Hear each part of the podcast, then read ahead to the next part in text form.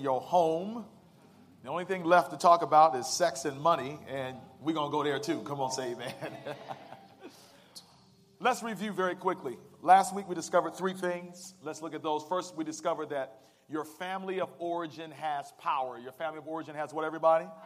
Has power. In other words, wherever, whatever family of origin you came from, more than likely, everything you are, we just heard at the age of nine, but everything you are they say your character is set in place based upon your family of origin by the age of four years old.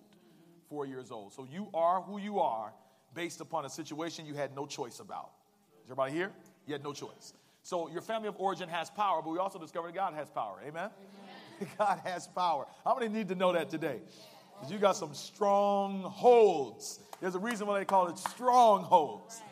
Because they grip and they hold you, but by the grace of God, God has the power. Next, we discover that families are hurting us, not helping us. Uh, there are a lot of us who kind of under the, the, delusion that we come from a good family. Uh, what does that mean? How, how is that possible? Um, uh, some folks, you know, from the South, they say they came from good stock. Like, what does that mean? The Bible says we were born in sin, shaping in iniquity. And the truth of the matter is, and I just want you guys to embrace this, there's really, you can't pass nothing good down to your kids. You can't pass it down. The only thing you pass down is sin and unrighteousness. If there's anything good about you or your family, it had nothing to do with your genes. Who can say amen to that? Somebody shout, it was God, right? it was God. Uh, so our families do more to hurt us than to help us. We actually looked at some data on that. It says 67% of us actually experienced some childhood trauma that actually has us experiencing arrested development in an area of our life, whether it be social, spiritual, mental, physical, simply because of something that happened to us. And so we discovered that last week. Number three, we also discovered that Jesus has a plan for the family. Anybody happy about that? That Jesus has a plan for the family. Amen? Now, I want to share with you today what his plan is, and you may not like it. So let's look at the text of scripture today, which is in Mark, the third chapter. The text is on the screen. If I can get you to help me to read it, that'd be great. Um, I preach very long when nobody talks back to me. You already know that, right? Mark chapter 3. Somebody shouted already. Say hallelujah. Yeah, yeah, yeah. Preach, Pastor. Preach, Pastor. All right, Mark chapter 3, verse 20. The Bible says, Then he went home, talking about Jesus. He went home, and a crowd gathered again so that they could not even eat. Your boy went home, and everybody was all up in his face. Verse 21 And when his family heard it, uh oh, here come the hateration. Here come the hate. When his family heard essentially how big he was getting, his family, y'all, they went out to seize him. The Hebrew word there literally is, is they, uh, they literally laid hands on him. His friends, his boys, his relatives said, we're going to shut him down. He getting too big for his britches. The Bible says they seized him for they were saying, check this, y'all, Jesus done gone out of his what? He's out of his mind. Verse 31 and his mother, now they called into Calvary. And his mother. They, they sent the boys, they sent his friends, they sent his cousins. That didn't work. Now the Bible says that his mother and his brother show up. There, there used to be a time when mama showed up, stuff would happen. Come on, say amen. Let's see what happens here. The Bible says his mother and his brothers came, and standing outside, they sent to him and called him. Greek word there actually says they hollered at the door. Like essentially, tell Jesus, my mom would say it like this tell Jesus to get his behind out here right now. Watch what happens. Verse 32 And a crowd was sitting around him. and watch this. And said to him, uh, Your mother and your brothers are outside seeking you. Verse 33 And he answered, Now hold on, watch this, y'all. Jesus, this is what Jesus said to his mama. He said, Now he didn't even say his mama. He said, Go and tell my mama this he says, Who are my mother and my brothers? Verse 34. And looking about those who sat around him, he said, Watch this, guys. He's about to give us a definition of what family is. He said, Looking about those who sat around him, he said, Here are my mother and my brothers. Woo! Verse 35 For whoever, read that, y'all, for whoever does the will of God, he is my brother and sister and mother. Jesus is cold blooded. Only Jesus can say that and get away with it. How many know y'all would have been, somebody would have been picking y'all up off the ground? Mama would have came in there. Come on, say amen. Uh, today, our subject is Jesus' definition of family. Let's say a prayer. Father in heaven, we're asking you today that through the power of the Holy Spirit, that insight, wisdom, revelation, understanding, healing, deliverance, everything that is needed, restoration. Somebody needs somebody need a move of God right now. They just did not come here today just to hear a speech. They need to hear something life changing. They're confront they're confronted with some issues. They've got some stuff in their family line, some stuff they're facing themselves. Oh, what a waste of time it would be, oh God, if you didn't show up and say something right now. Some folks are looking for a hot sermon. I rebuke that in the name of Jesus. Some folks are looking for something real cool to hear so they can tweet. Father, we're past that. What we really need right now is change. What we really need right now is the courage to obey that which the Lord has to say. So I'm praying right now that you that this that this congregation right now will have a different appetite. That their hunger will not be for the things of this world, but their hunger right now will be for a word from the Lord. So if you would speak, oh God, we would be ever grateful is our prayer in Jesus' name. Amen and amen. So before we look at Jesus' definition of family, and I'm going to tell you, man, we had such a good time in our first service talking about this, and, and I'm still kind of shook that Jesus actually just said what he said. Um, he has totally redefined how we view family. Let's first take a look at some modern definitions. Let's, let's first take a look at some modern definitions of family. Uh, next slide. Uh, there was a uh, article that I, I noticed, uh, I saw the other day uh, on abcnews.com. The question they asked was, is what makes a family? What makes a family? And the, by and large, about 90% of the respondents essentially said a family is where children are present. So uh, essentially, in order for it to be a family, based on the respondents in America, you got to have some children that are there. I'm not really feeling that. That's kind of unfair because say you got a couple uh, that could not have children, a husband and a wife, does that mean that they're not family, right? So you got two sisters that have been caring for each other. Both of them are widows. They're looking out for each other. Uh, there are no kids involved. Does that mean that they're not family? So you got two brothers whose parents both died, and they're trying to make ends meet. They're trying to survive. They're living together are they family? So, again, what we're seeing is that in America, we have a very narrow view. Many of us have a very narrow view of family. I told you last week, I'm past over that, finished, done, like graduated from it, simply because I had no choice. I'm the only biological child out of five. I done told that a thousand times. So, the people in my family are not blood. I mean, some of y'all, I mean, I, sometimes I, I would envy folk who had blood brothers and sisters. I don't have that. My sister is from Korea. Ain't no way. I mean, like some of y'all confused. Y'all look at my eyes and say, well, maybe we're not, we're not sure. Well, I will assure you, there's no connection, right? And then my brother, of course, he was adopted, and my two siblings, who I'm actually related to, which my father's uh, sister's children were adopted. That's my family. That's my family, and those are my brothers and sisters. However, we're starting to see a shift in our culture that people view family differently. Let's keep going here. There, there, are about, uh, there are about three views of family. How many views did I say, everybody? There are three views. The first view is the exclusionist, the exclusionist view, which essentially says that a family can only be this. So they'll say that a family can only be a mother and a father and, and some children. Uh, there, there, there, are some problems with this because of what we said earlier, just about the different seasons that people are in, or the different family constructs that people come from. The other view is called the moderates. Uh, these are folks who are open to same sex relationships, uh, which is to say, if you, got, if you got a brother that loves another brother and they just in love with each other, you know, and they want to they want to adopt a child, then that's a family. And we're not going to judge them, you know, that, you know, if that's what you, essentially the theory is if that's what you want to do, if that's what makes you happy, that should make you happy. And I could preach a whole sermon just essentially on the law aspect of this that would shock you, but I'm not dealing with the law aspect. We're just dealing with the morality of this. People are designing their own families and calling it family, and the moderate views of that. And then finally, we have the inclusionist view. The inclusionist view is a more broad view. They're past same sex relationships. I mean, whatever you want to do. I mean, just, I mean, whoever you want to call family. Um, it, it's, it's, it's, on you. Like, it's, it's, do, just do you. Uh, it's whatever it is. So we have all the extremes and the gradients in between. Uh, look at the definition that they give here for what a family is. Watch this, guys. And we're going to juxtapose this against what the word says.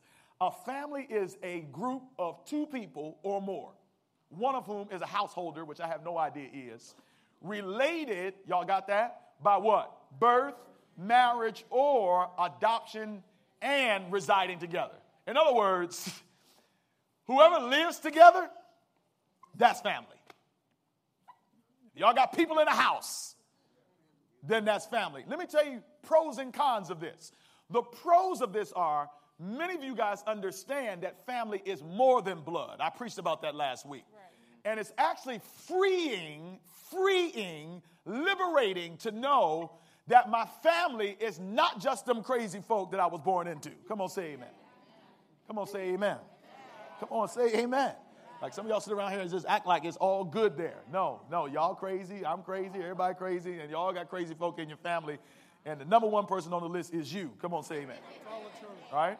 But what they're simply saying is like, yo, this, you know, example of this, look, y'all, look, if y'all boyfriend, girlfriend, y'all want to live together, y'all family, y'all got a family. Y'all, y'all are a family. And listen, we're not here to cast judgment. We're just here to show you how society is simply, essentially is saying is, is we determine what a family is. We declare what a family is. Problem with this is, is whether you're born into a family by blood or whether you have arranged your own family, all of the families is giving you hell.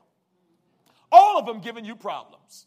None of them gave you much of any good at all that's going to help you to be saved. None of them. I don't care how proud you are. I am a Johnson. Like, jo- Johnson's going to hell too. I'm a Smith. The Smiths. Smith, we're a good family. We come from the South and we're hardworking and we have degree, doctors and lawyers in our family. Doctors and lawyers going to hell too. Character is not transferable. It's not trans. There's no such thing as just we have an honest family. No such thing. We just have a right, we have a good family of people of God fearing folk. If they're God fearing, it has nothing to do with hereditary. It has nothing to do with blood. Are y'all hearing me in here today? If there is anything good about you, come on, lift your hand, somebody. How many know it's it ain't nobody but Jesus that brings anything good out of you? Some of us are under deception, we have to realize. So the modern definition of family is, is whatever you want to call it, let it be that. Part of the reason why is many of us have come out of so much dysfunction that we are we are craving. Oh, I know what I'm talking about. We are craving for something that is real and not simply something that's blood. Yeah, I'm, I'm sorry. Like I got the whole uh, like, you know, like, you know, like the the post cry. I mean, I'm crying during worship. Like I can't. I mean, I, as as I'm listening to that song, and it's, just, it's the fast one that got me. Thank you, Lord, for saving me. Thank you, Lord, for saving me. Oh, my soul cries hallelujah. And they sang it one more time, I was going I was going to pass out. Thank you, Lord. What? I mean, I'm thinking in my mind, thank you, Lord, for what you saved me out of. I mean, I don't know if that even moves anybody anymore. I don't know. Maybe you was caught up on the beat. You didn't even hear that. Like I'm in straight worship like it's a slow song. Like Thank you, Lord, for saving me. And then you made a way. That's right. That's right. I mean, when you start thinking about your life and where you came from and the stuff you've experienced, things that you've been through, oh my God, and you be thinking about how good God is, how faithful God's been, how merciful God has been, how God kept you from yourself. Real talk. Real talk. You made a way. Don't know how, but I'm grateful. And so, as I begin to consider this, our broad definitions and what we have caused, decisions we have made that have affected our children, people that we've decided to marry, every decision in a family counts. Some, some of your children are not in church because you met your, the, your, the, the new husband. Are y'all hearing me? Some of, some, of, some, some, of, some, of, our, some of our marriages are, are, are struggling because you've allowed other people to interfere from the outside. Your mama got too much influence in your marriage. Are y'all hearing me? And so you begin to think about all the dysfunction. Think about how y'all can't talk. There's some of you have siblings right now and y'all ain't spoken in years. And you come to church every week and you're nice to everybody you know, but can't be nice to your own flesh and blood.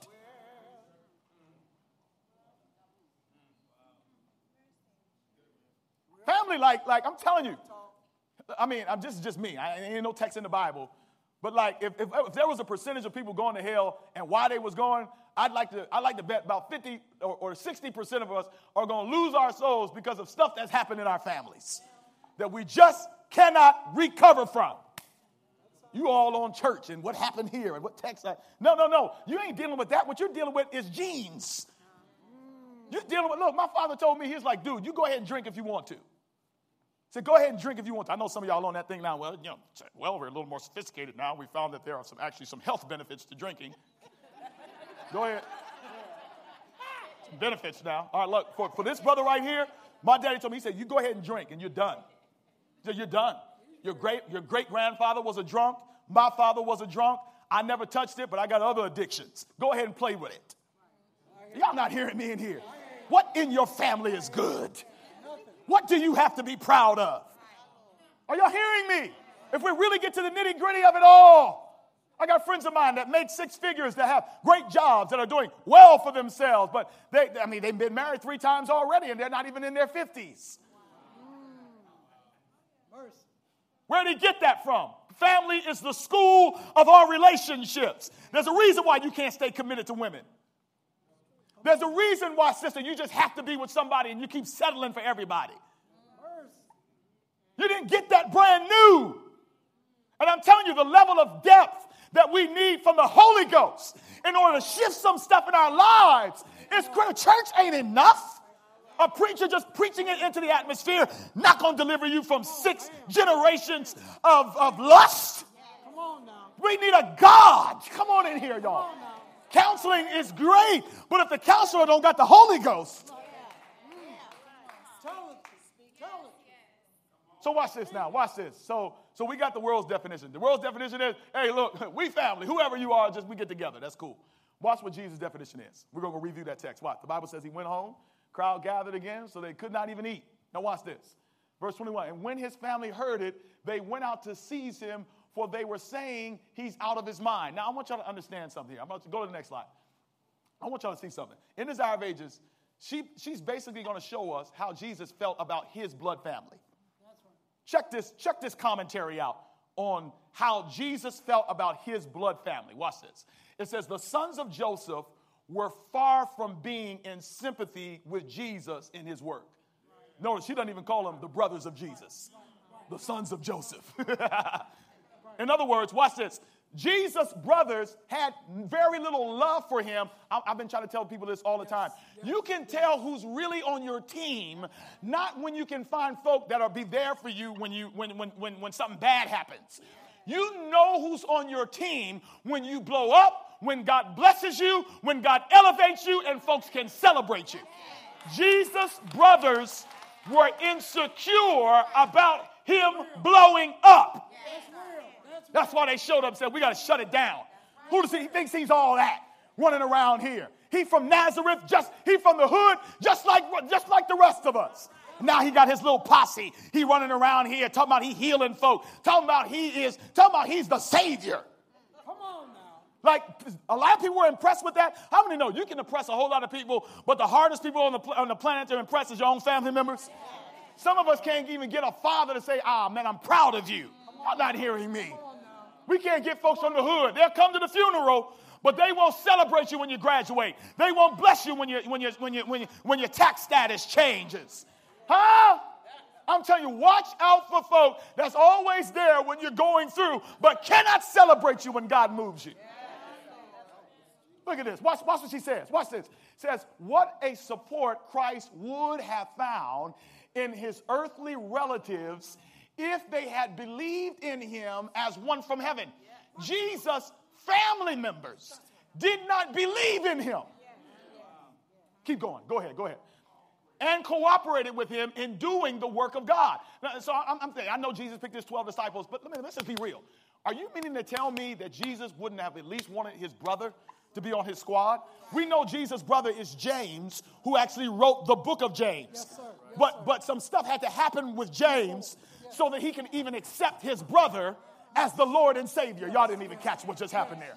Y'all didn't even catch what just happened there. James would have never wrote the book had he not resolved the issues that he had with his brother. Not Jesus. I'm talking about his brother. So when Jesus is starting his squad of 12, you can't tell me Jesus didn't feel some type of way that his own brother didn't want to be down with him. That's real. That's real. That's real. Look at what she says. She says their unbelief, raw, cast a shadow over the earthly life of Jesus. People were essentially saying, if he is who he says he is, then why won't his family uh, support him? Go to the next one. Uh, uh, uh, uh, paragraph three, same page. It says it was a it was a part of the bitterness. Woo! It was a part of the bitterness of that cup of woe which he drained for us. One of, one of the things people don't realize is one of the biggest struggles Jesus had on the planet was not just the struggle of the Pharisees. Look, I don't know about you. It's real easy to deal with folks who hate you and you don't know. Y'all deal with them at work all day long, every day. Am I not right about it? It's a whole nother game when they're your flesh and blood. Can't get no love from them. And Jesus was a man and God. Yes, sir. It's the fact that his own family members would not support him. Brothers walking around talking about, like, yeah, I mean, I know my dad, you know, I mean, uh, I'm good, I'm good, I don't need him. Lies.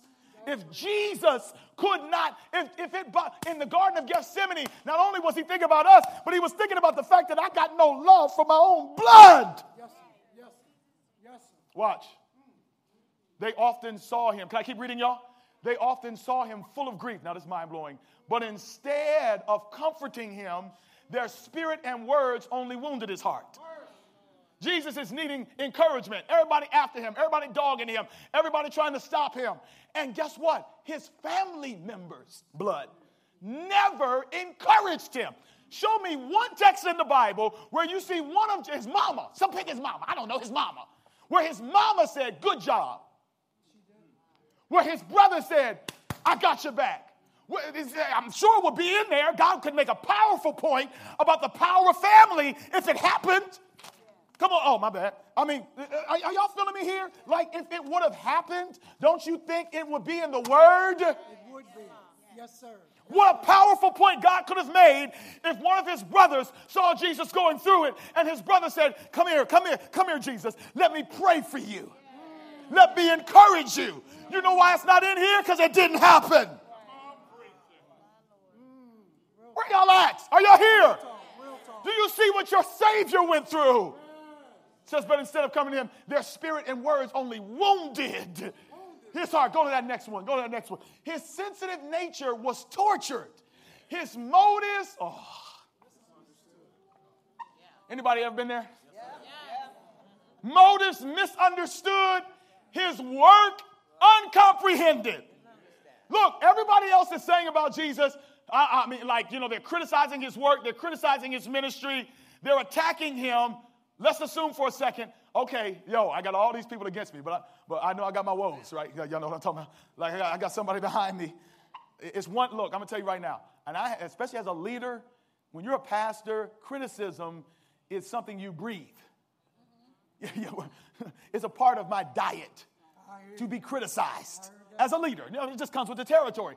It don't too much bother me, right? Uh, because I know when I go home, come on, say amen.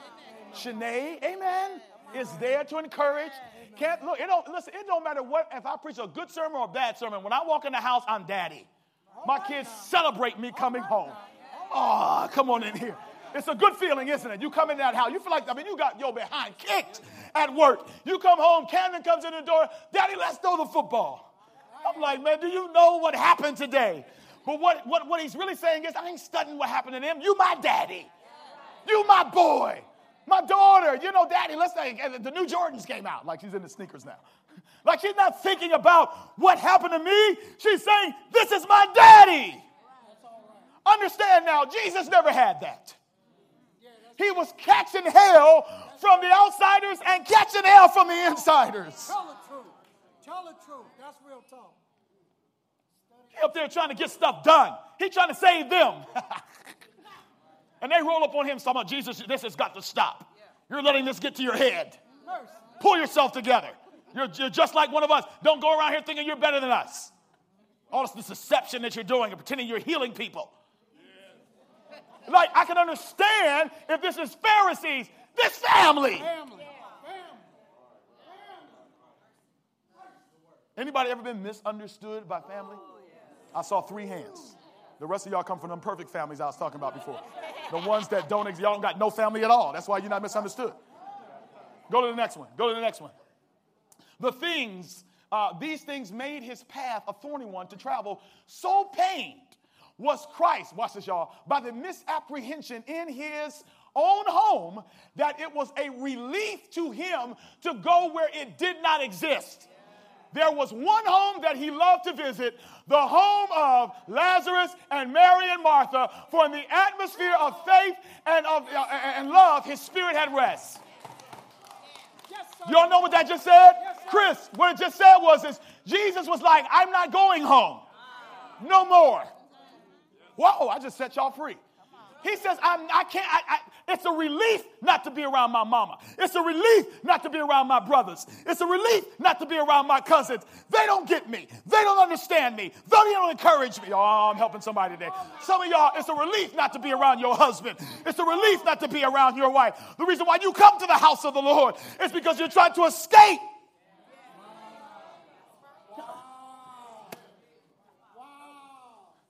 Yo, Jesus was like, my family is, uh, is Mary, Martha, and my dude is Lazarus. I'm going to pause right now. I thank God for the band of brothers that the Lord has given me. They're not flesh and blood. I told Donna the other day, Donna, you know, she does my schedule, and there's certain people, when they call, I'm like, I'm going.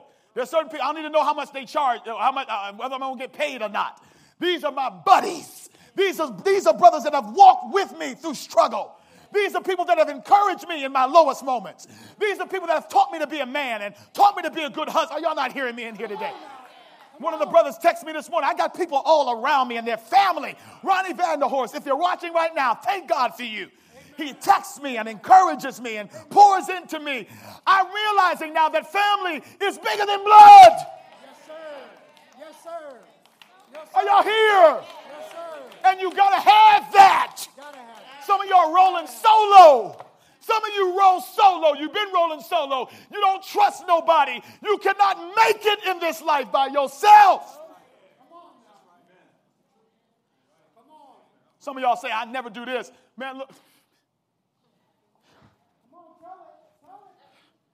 Man, I've gotten so low. Look, I don't, I don't, I would never, please, uh, come on now.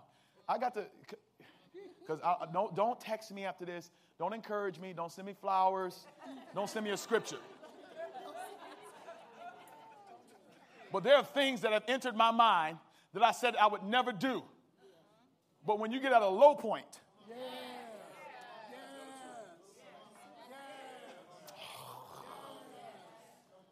and what, what lifts me up is family.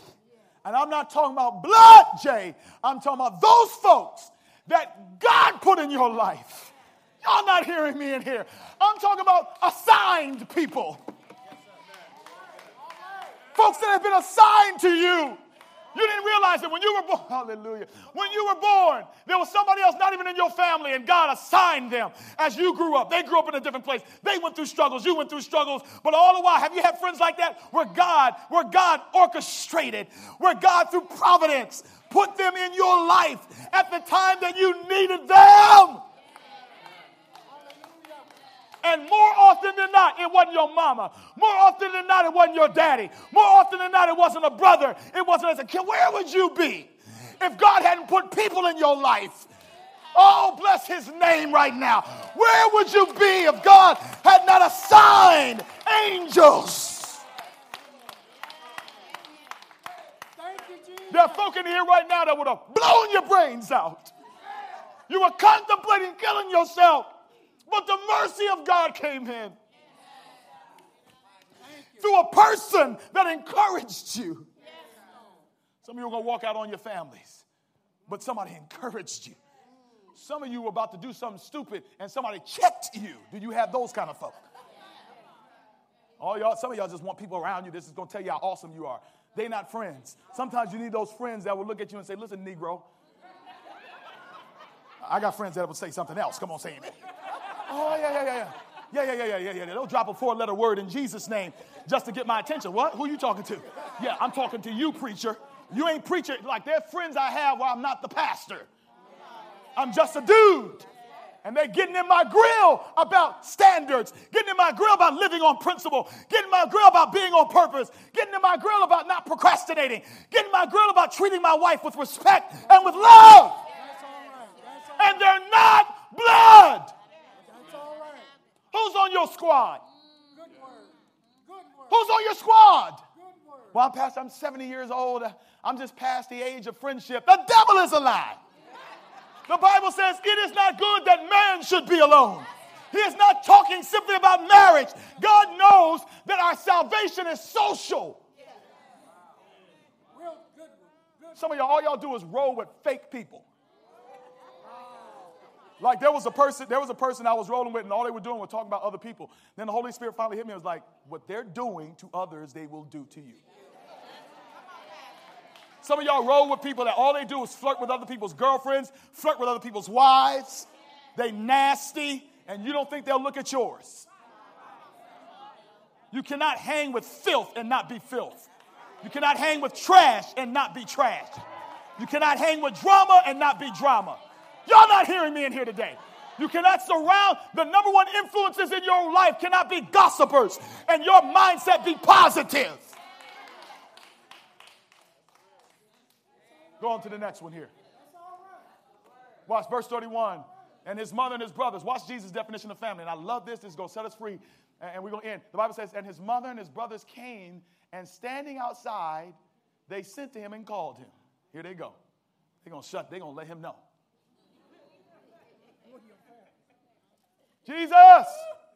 Uh, somebody out here to holler at you. Who is it?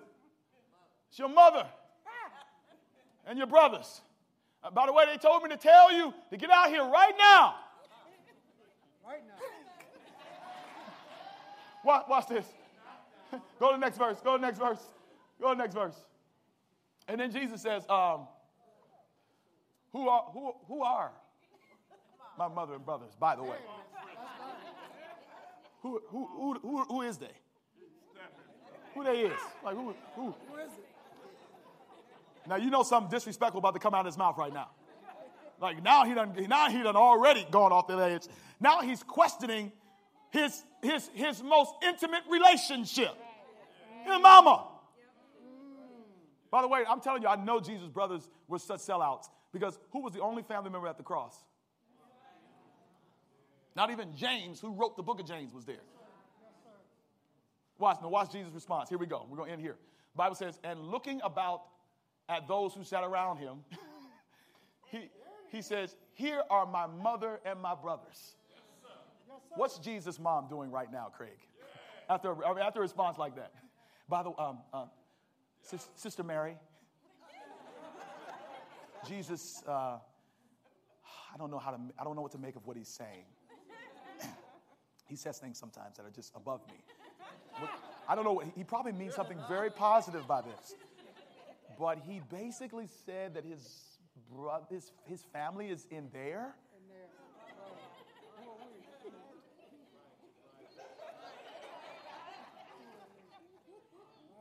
Now, here goes the bombshell right here. Watch this. Next verse. Then he said, uh, uh, Did he say anything else? Yeah, this is what he said. He said, For whoever does the will of God, he is my brother and sisters and mother.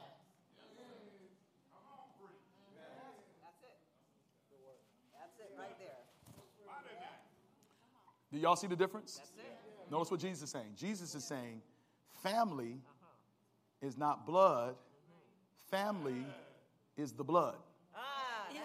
That's it. That's it. That's it. That's it. That's a word right there. That listen, that should have set somebody free who got a perverted uncle who they said you was gonna be just like him. That should have set somebody free who got a horrible father, and you feel like that's in your bloodline. That should have set somebody free who got racist parents, mean kids, crazy cousins. Come on, y'all. What that just told you is, is God does not limit family to blood. As a matter of fact, God says family is more than blood. Family is the blood. That's right. Come on. Whose family? Family is whoever is trying to do the will of God. Let's unfold that just a little bit before I take my seat. Can we do that? Actually, before I go to a wedding, I got to go to a wedding. Go, go to the next one. Watch this. Jesus' definition of family, three points, all right? Basically, what he's saying is, is he said, family are those not who have the same blood, but who share the same vision. That's all right. What is a vision? Vision is destination. So listen, so family are those that are that that have aligned. Oh, y'all better hear me. They are those that have that have agreement with you and where you are trying to go.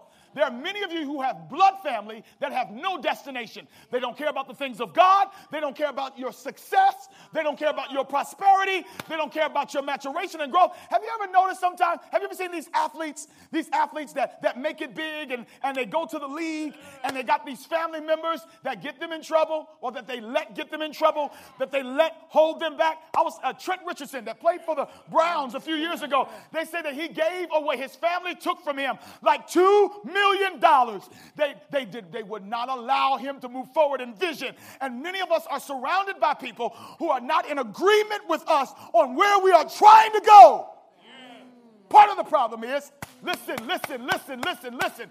Part of the problem is, is you don't know where you're going. So you don't know how to align yourself with people that have a destination because you have not resolved. That's why you'll just take anything. That's why you'll just date anybody. That's why you'll just marry anybody. That's why you just sleep with anybody. Why? Because you have not gotten clarity on what the vision is. The Bible says, without a vision, the people perish. What's our vision? To be conformed to the image of Christ. Amen. And if you listen, family are those folks that's rolling with you to the same destination. Like y'all, some of y'all just hang with people. Where, where they going? Do they love the Lord? Oh, Pastor, you just telling me I got to cut off everybody now that I'm saved? No. What I'm saying is you got to cut off everybody that is not that does not that has a influence in who you are as a person. You got to cut them off. If you don't cut them off, they're going to cut you off from your destiny. They should not have an influence on your thoughts. They should not have an influence on your decisions. They should have not an influence on your emotions. They should not have an influence on your body. You, your spirits have to be aligned in destination. I don't know about you, but I'm trying to get to the kingdom. And if, and if my boys Oh, I ain't gonna never, Pastor, I'm loyal. I ain't gonna never quit on my dude. They're, them dudes, they've been there with me. They still smoke weed. They still get high. They still hitting the club. And then what you do is you say, I'm gonna come here and I'm gonna love the Lord. Then I'm gonna try to hang around them and evangelize them. But you know you're not ready yet to evangelize them yet because you have not gotten solid in who you are. The minute you get around them, you start cussing. The minute you get around them, you start swearing. The minute you get around them, you start smoking. The minute you get around them, you come on in here. Y'all got to be aligned with vision. Somebody shout vision. vision. Number two, the second thing that makes family is values. See, you can never you can never get to your vision. See, values is the is the GPS system that helps you to get to your vision. What, what's a value? It's principles I live by. Yes, sir. Principles I live by. Some of us compromise our values. Truth, we don't got no values for real. Your value is I do whatever I feel like. So I feel like being spiritual today, so that's what I'm going to do. Wow. I feel like talking about people today, so that's what I'm going to do. Wow. I feel like having sex today, so that's what I'm going to do. I feel like lying, so that's what I'm going to do. I feel like cheating today, that's what I'm going to do. Pastor, I'm doing me. Problem is, is your values are conflicting with your vision, and your values essentially is the roadmap to get to your destination. If your values are off, you'll never realize the destination. Mercy. What's a value? A value is a principle. Yes. What are our principles? The Word of God. Word of God. Yes, sir. Yes, sir. Yes, sir. Like, okay, so now, so, so now I'm really going to get in your, your business. Come on. Like, many of us don't even study Word. Mm. We're not even in Word. Us, so, how can you even Help have us, principles and Help standards? Us, it's about to get real. I'm going to show you. Help Second thing they ought to have, the third thing they ought to have is victories. Mm. You need to be rolling with people who you are winning with. In other words, you're going through stuff, yes. You fall sometimes together, yes, but you're also experiencing some victories together. Like if the people you're rolling with are not advancing you forward, they're not family. Not based on Jesus' definition. Jesus said they need to have similar vision. Jesus said they need to have similar values. Jesus says they need to be experiencing victories.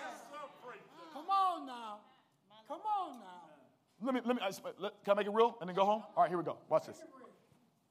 So, what was Jesus really saying? This is what he's saying. He's saying if you're going to date, If you're single and you are looking for somebody, Come on look at me. He says, if they don't have your vision, There it is. Come on now. Come on now. Look, and this is why I say this. I, I- I, look at the old series that we did 40 for Family in 2012. We actually gave some principles for courtship. But I, my, my thing is look, if you're dating somebody, you should be dating to get married. I don't care how old you are. You should be looking for marriage material. Because some of us, some of us are good girlfriends and boyfriends, but we'll never be good spouses. Until we have an adjustment in our vision and our values. Amen. Amen. Mm, then victory is big. So, so this applies. So Jesus is saying, who's your family? He was like, when you even consider courtship and dating, you need to make sure this person has a similar vision to you. They're trying to be saved. They're trying to be. Amen. Amen. This is why I, I, I strongly encourage folk not to date people who are not saved. All right now. Do not be unequally yoked with unbelievers. All right now. Good word. We're talking about marriage. We're talking about dating, but we're talking about a destination.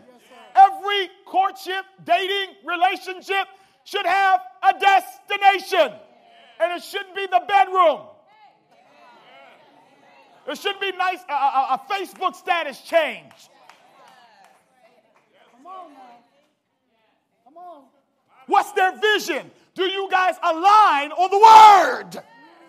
And are you winning together and not failing together? That's all right. That's all Who's my family? Next one. Next one, marriage. And so there's some folk in here right now, single folk, who can tell you about marriages that they're in where they don't have vision, they have division. You got people who don't share the same vision, don't share the same, all they do is share, share kids. They share bills. They don't share no victories. I don't have time now, but there's a passage of scripture for this. 1 Corinthians 7 tells us how to handle those situations. Some of y'all, look, and there's no judgment. Some of y'all got married when you, both of y'all wasn't saved. The Holy Ghost took over your life, and then you changed. They didn't change. The Lord said, Don't worry, hang in there. Yes, sir. Yes, sir. He said, Hang in there. He says, As a result of your faithfulness, Yes, sir. He says, Something could happen to them. Yes, sir. Yes, sir. Now we just divorce them for anything. They don't read their Sabbath school lesson. I'm out. Like, going on that? That? Really? Why you gone? Can't cook? Are you saying they couldn't cook when you was dating them? They're not. They're not. They're not. They're not. They're not friendly. They, listen. Uh, they- uh, listen. I wish I, I could spend all day talking about this. This is one of the things. One of the reasons why I recommend people when they're dating that you need to get that. that you. Should, I don't care how you can be 35, 40. Do not date nobody and don't get nobody else's opinion in your relationship. Nobody is grown enough to pick their own spouse. That's true. That's true. Nobody. You too, you dumb. You too dumb. You know you dumb. I- you- what? You got part Holy Spirit, not fully. So how you gonna just run around selecting your spouse? The Bible says, "He that finds a wife finds a good thing and obtains favor from the Lord." Right? Yes, sir.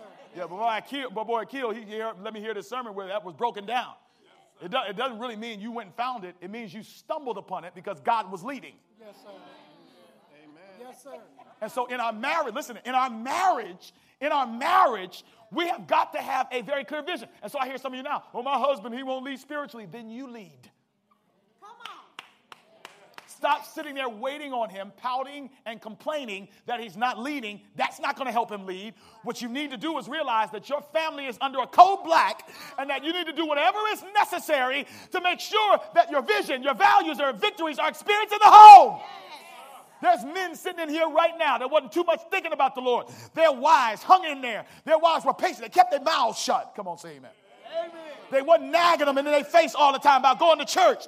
They quieted themselves. They learned how to pray. And I know there are men in here right now that's sitting in here because their wives saved them. They kept praying. They kept fasting. Oh, y'all not hearing me in here.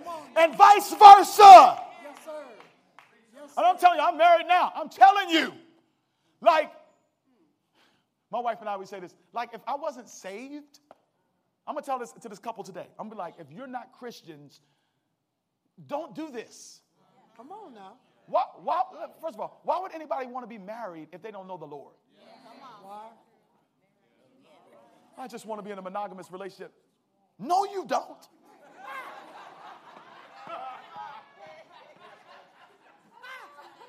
Your flesh doesn't want to do that. That's real. That's real. That's real. Listen, the reason why we're married mainly is because we got two people that share vision, that share values, and that share victories because we have a destination. This thing is bigger than us. It's about the image of God and the kingdom of God.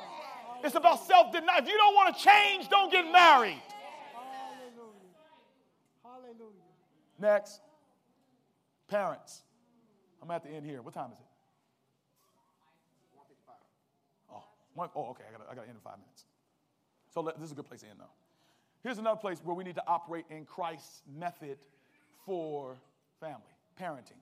Now, my wife and I observe this all the time. As a parent in 2016, this is the most competitive generation of parents ever. Basically, what parents are doing now is using their children to make them look good. It's all about your image. You know, you talk to people all the time, my wife and I.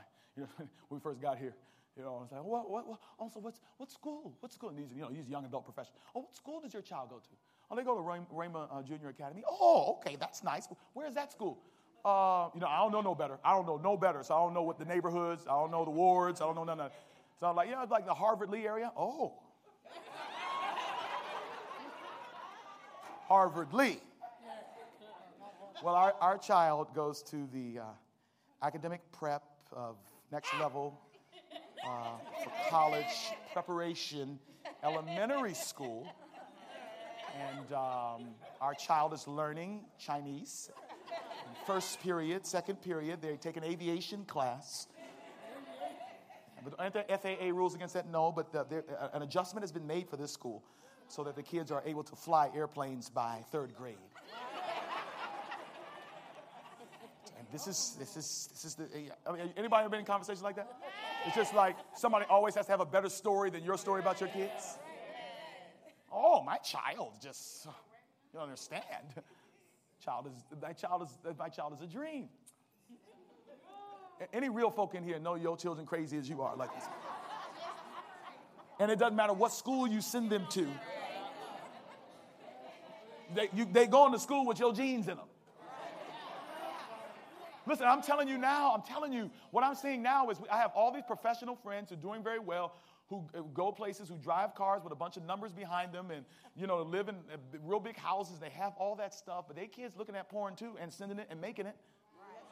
Look, this is my philosophy. No disrespect. Y'all do what y'all want to do. This is my opinion. I got the mic. I can say what I want. I got eight hours away from my kids every day. Uh, they need to get the Holy Ghost. Right. Right. Uh, that's why my kids in Christian schools. I'm sorry. Look, look let, me, let me tell you why. Because I know me, and if I'm anything like them, and I know weakness in one generation is wickedness in the next generation, I need some teachers that know how to pray. I need some teachers that know scripture. they got my stuff in them. I don't know about you. You can do what you like. I'm saying so. We have a generation now that their vision for their children is success, not God. It's not. Our kid, listen, man, we, and look what we celebrate. We going like, oh, such and such graduated. Uh, summa cum, uh, thank you, Lordy. they finished college in 18 months. And then they're working, they're working for, uh, for FEMA, uh, uh, the, oh, the this, and, and Wall Street, and they're a doctor at the same time. You can tell what people's values are based on what they celebrate. When are we going to start celebrating our, kid, our kids' repentance? When are we going to start celebrating our kids' honesty? When are we going to start celebrating our, our, our kids struggling but learning from their mistakes? When are we going to start celebrating those kinds of things? Do you understand what I'm saying? We, we have set a culture of trying to get successful kids without the Spirit of God. No, I mean, I, am not, I don't have perfect kids because I'm not. Pastor, his children should, should walk, walk on air, right? I don't walk on air. Matter of fact, I'm tiptoeing over the, over the gates of hell. It's grace that's keeping me out. It's mercy that's keeping me. Are you hearing me?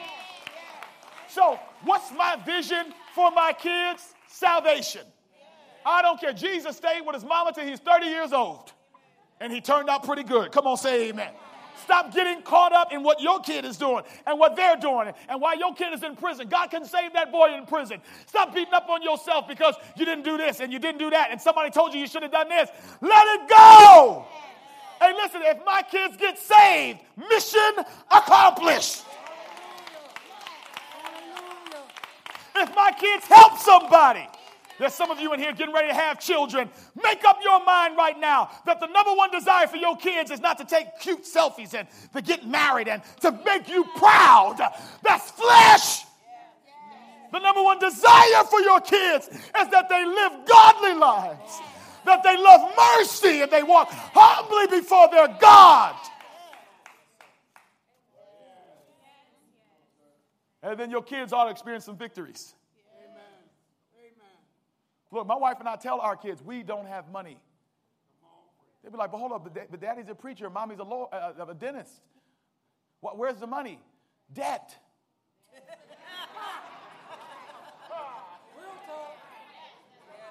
I told my son what debt was yesterday. He didn't have no idea what debt was. I explained it to him. He was like, Daddy, are credit cards good? I said, They're the devil.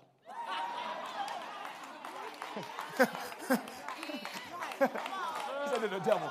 Let me tell you how they're the devil. No, but, but seriously. So, so sometimes we will share with our children the struggles. We will share with our children our, our feelings. I mean, listen, I told, I told my kids years ago, your daddy struggles with pornography. That's good. That's good. That's good. I told them that. Why would I not warn them if what I have in me is possibly in them? I want them to experience some victories. And the way they experience victory is not by walking around here faking, acting like they, they, they don't have no problems. The way to experience victory is by acknowledging, I need thee. Oh, I need thee. Every hour I need thee. My God, if there's one thing I can teach these children, I want to teach my kids how to repent. I want them to be experts at repentance. I want them to graduate from the University of Contrition. I want them to get PhDs in brokenness. Hallelujah. I feel God. I want, I want my kids to get master's degrees in meekness. I want them to get doctorates and falling on their face and say, Lord, help me. I'm a sinner. I don't know how to get out of this. I'm telling you, if you can get your kids to learn that, then there's nothing that they won't be able to accomplish. There is nothing that they won't be able to surmount. There is no problem that they will not be able to solve.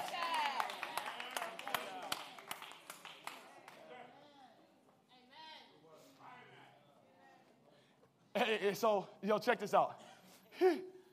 so, watch this. So, not only, so watch family now. Family is whoever is trying to do the will of God, right? So, I'm not only my wife's husband, she's also my sister. I'm my son's father, but he's also my brother. Taylor is my daughter, but she's also my sister. Are y'all feeling me now? Because our relationship is not any longer based simply on the fact that we birthed them. Our relationship is built on the fact of where we're going and who we know. And so I got, I got good news for you today. Some of you are flipping and tripping because your family of origin has caused you more problems than blessings. Listen to what your Lord said. Your Lord says, uh uh-uh, uh, uh-uh, you got to look further than that. You got family. Oh, that's why I love the church. The church ain't nothing but a big old family of sinners who fell down and got up. It's full of folk who are trying to do the will of God. Folks that understand your journey, know where you're going. I got family. This is my sister, and This is my brother, and, and I got mothers in the church. Come on and bless his name in here. How many thank the Lord, not for the folks that was born that you was born into, but how many can praise him for the folks that you were born again into? How many rejoice right now that you got folk in your life that you didn't choose, but that God chose? Come on and bless his name. How many can celebrate right now that if you were left up to yourself, if you were left up to your family, you would have lost your mind, you would have made dumb decisions, you would have fallen and not gotten up? But how many can praise him for real family? For fathers in the spirit, and mothers in the spirit, and brothers in the spirit Oh, the Bible says, when your mother and your father forsook you, God picked you up.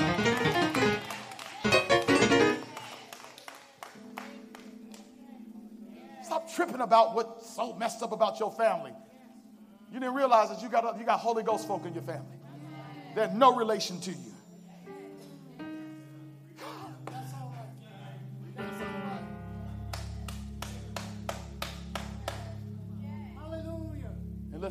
Close here. That's why it's so important. Hey, my wife is ushering today. Could y'all let her step off the ushering duty for a second so she can go warm up the car? Because we got to get to a wedding that's an hour away. Go, free her. Free her right now. Let her. Let, she faithful on the post. Y'all see that? She know we got to go, but she on the post. Vision. Come on, say amen. Somebody go tell my children to get in the car too. All right, look, y'all.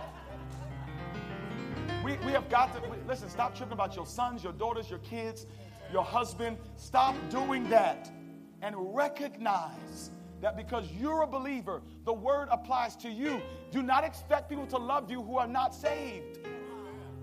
If you didn't just hear what I said, if they are not saved, stop putting expectations on them to love you. But, Pastor, they're in the church. I said, if they're not saved, most of us get in trouble because we have unrealistic expectations. We're wanting people to, we're wanting him to be a good father, but he can't. He ain't been broken. He ain't surrendered to the Lord. How he gonna be a man of God? When you're looking for a father, you're not looking for somebody to give you a few dollars. You're looking for a man of God. How's he gonna be a man of God if he ain't, if he ain't been regenerated? How's your mother going to encourage you and support you if she ain't been broken before the master? Let them go, loose them, forgive them, let it go. You know the word. Now you experience. Now you give to them. Honor your father and your mother. I don't care how they treat you. The Bible says you honor them because you're the saved one. The Bible says uh, parents do not provoke your children to wrath. But, Pastor, you don't know what my children have done to me. Your children ain't saved, but you are.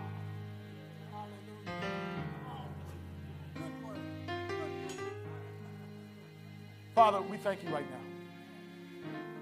now. We need this because we get clipped up and tripped up because we lack a vision.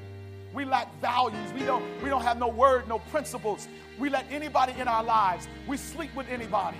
We gossip with anybody. We party with anybody. We smoke and drink with anybody. We live with anybody. And we're not realizing that the people that are in our inmost circle are the ones that are going to determine many times our destination. Just somebody here today just wants to stand and say, God, I need you, I need you to take over my family. I need you to put stuff in and take stuff out. I want you to stand right now. Put stuff in and take stuff out. Oh my.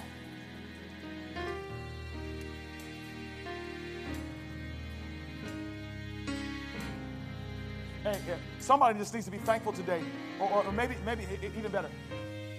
There are those of you. This is a hard. What I'm about to ask you to do is hard. I'm admitting it. There are some of you right now who experience bouts of loneliness because you're looking for what I'm preaching about. Somebody to just roll. You ain't. This ain't romantic. We ain't talking. We we we talking about friendship. We're talking about family. You just you just tired of trying to do life alone. You you you a brother and you, you're a little macho and it's hard to say I need a band of brothers. I need a father figure. But what I have learned is, is when you ask, the Bible says, ask and ye shall receive. I'm telling you, I said, Lord, I want mentors. He put them in my life. I said, Lord, I want a band of brothers. He put them in my life. I said, Lord, I want a godly wife who's fine too. Come on, say amen. He, he put that in my life. You got to learn to ask God for what you need. Is there anybody in your family circle you are lacking something and you need God to send somebody? Remember, I'm not talking about romance. I'm talking about anybody a mentor, a father, a mother in the spirit, a sister in the spirit, a brother in the spirit. You need somebody to come alongside of you. If you're here, I want you to just raise your hand. Just raise your hand. Just raise your hand. Now, there are some of you, God has put people in your life, but you have not utilized them. God has surrounded you with people who can be that to you, who can be family to you. But because of your pride and your fear of opening up and talking and your and your trust issues, God already told you, I put them in your life, but you've not utilized them. But by the grace of God, you want to show some courage today and utilize that which God has put in your life. I want you to raise your hand right now. Raise your hand. Raise your hand. Some of y'all know what I'm talking about. That's right. Now, there's somebody here that needs to join the church. You need to join this church today because you're joining a family who does the will of God. The Lord said, Hey, I'm going to answer your prayer right now. Be, become a part of a church family that's committed to vision, that, that's committed to values, that's committed to victory, that's committed to the will and the ways of God. Is there somebody needs to join this church today? Your heads about your eyes are closed. Baptism, rebaptism, profession of faith, transfer of membership. Whatever it is, I want you to raise your hand right now as the Lord is talking to you. Just right. Nobody's business. Your heads about your eyes are closed. If the Lord is talking to you right now, you need to join this church. Raise your hand. Just raise your hand. Pray, church. Listen, I'm, the invitation is here. Be a part of His family. Be a part of the family. Be a part of the family that, that doesn't discriminate against you because of your blood, your skin color. Come on in here, somebody. Your sin situation. Uh, be a part of a grace family.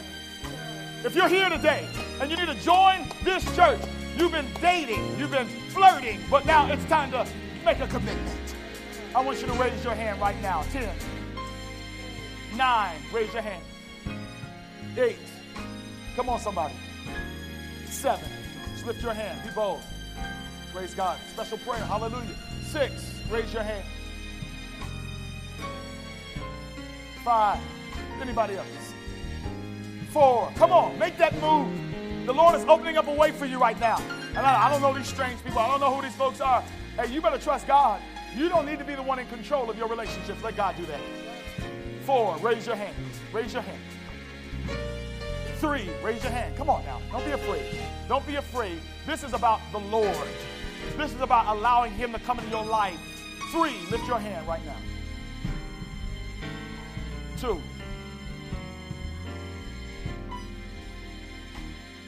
It's the best movie you're ever to make. One, just lift your hand. Oh, bless His name. Let's pray right now. Father in heaven, I, okay. I'm so glad I'm a part of the family of God. Been washed in His Spirit, cleansed by His blood. Oh Lord, we rejoice right now for the people you put in our lives. We rejoice right now that your mercy endures forever. We thank you right now that you're a God of family and you've enlarged this thing and you've put people in our lives to grow us. Oh God, help us to be led by your Spirit as I pray in Jesus' name. Amen.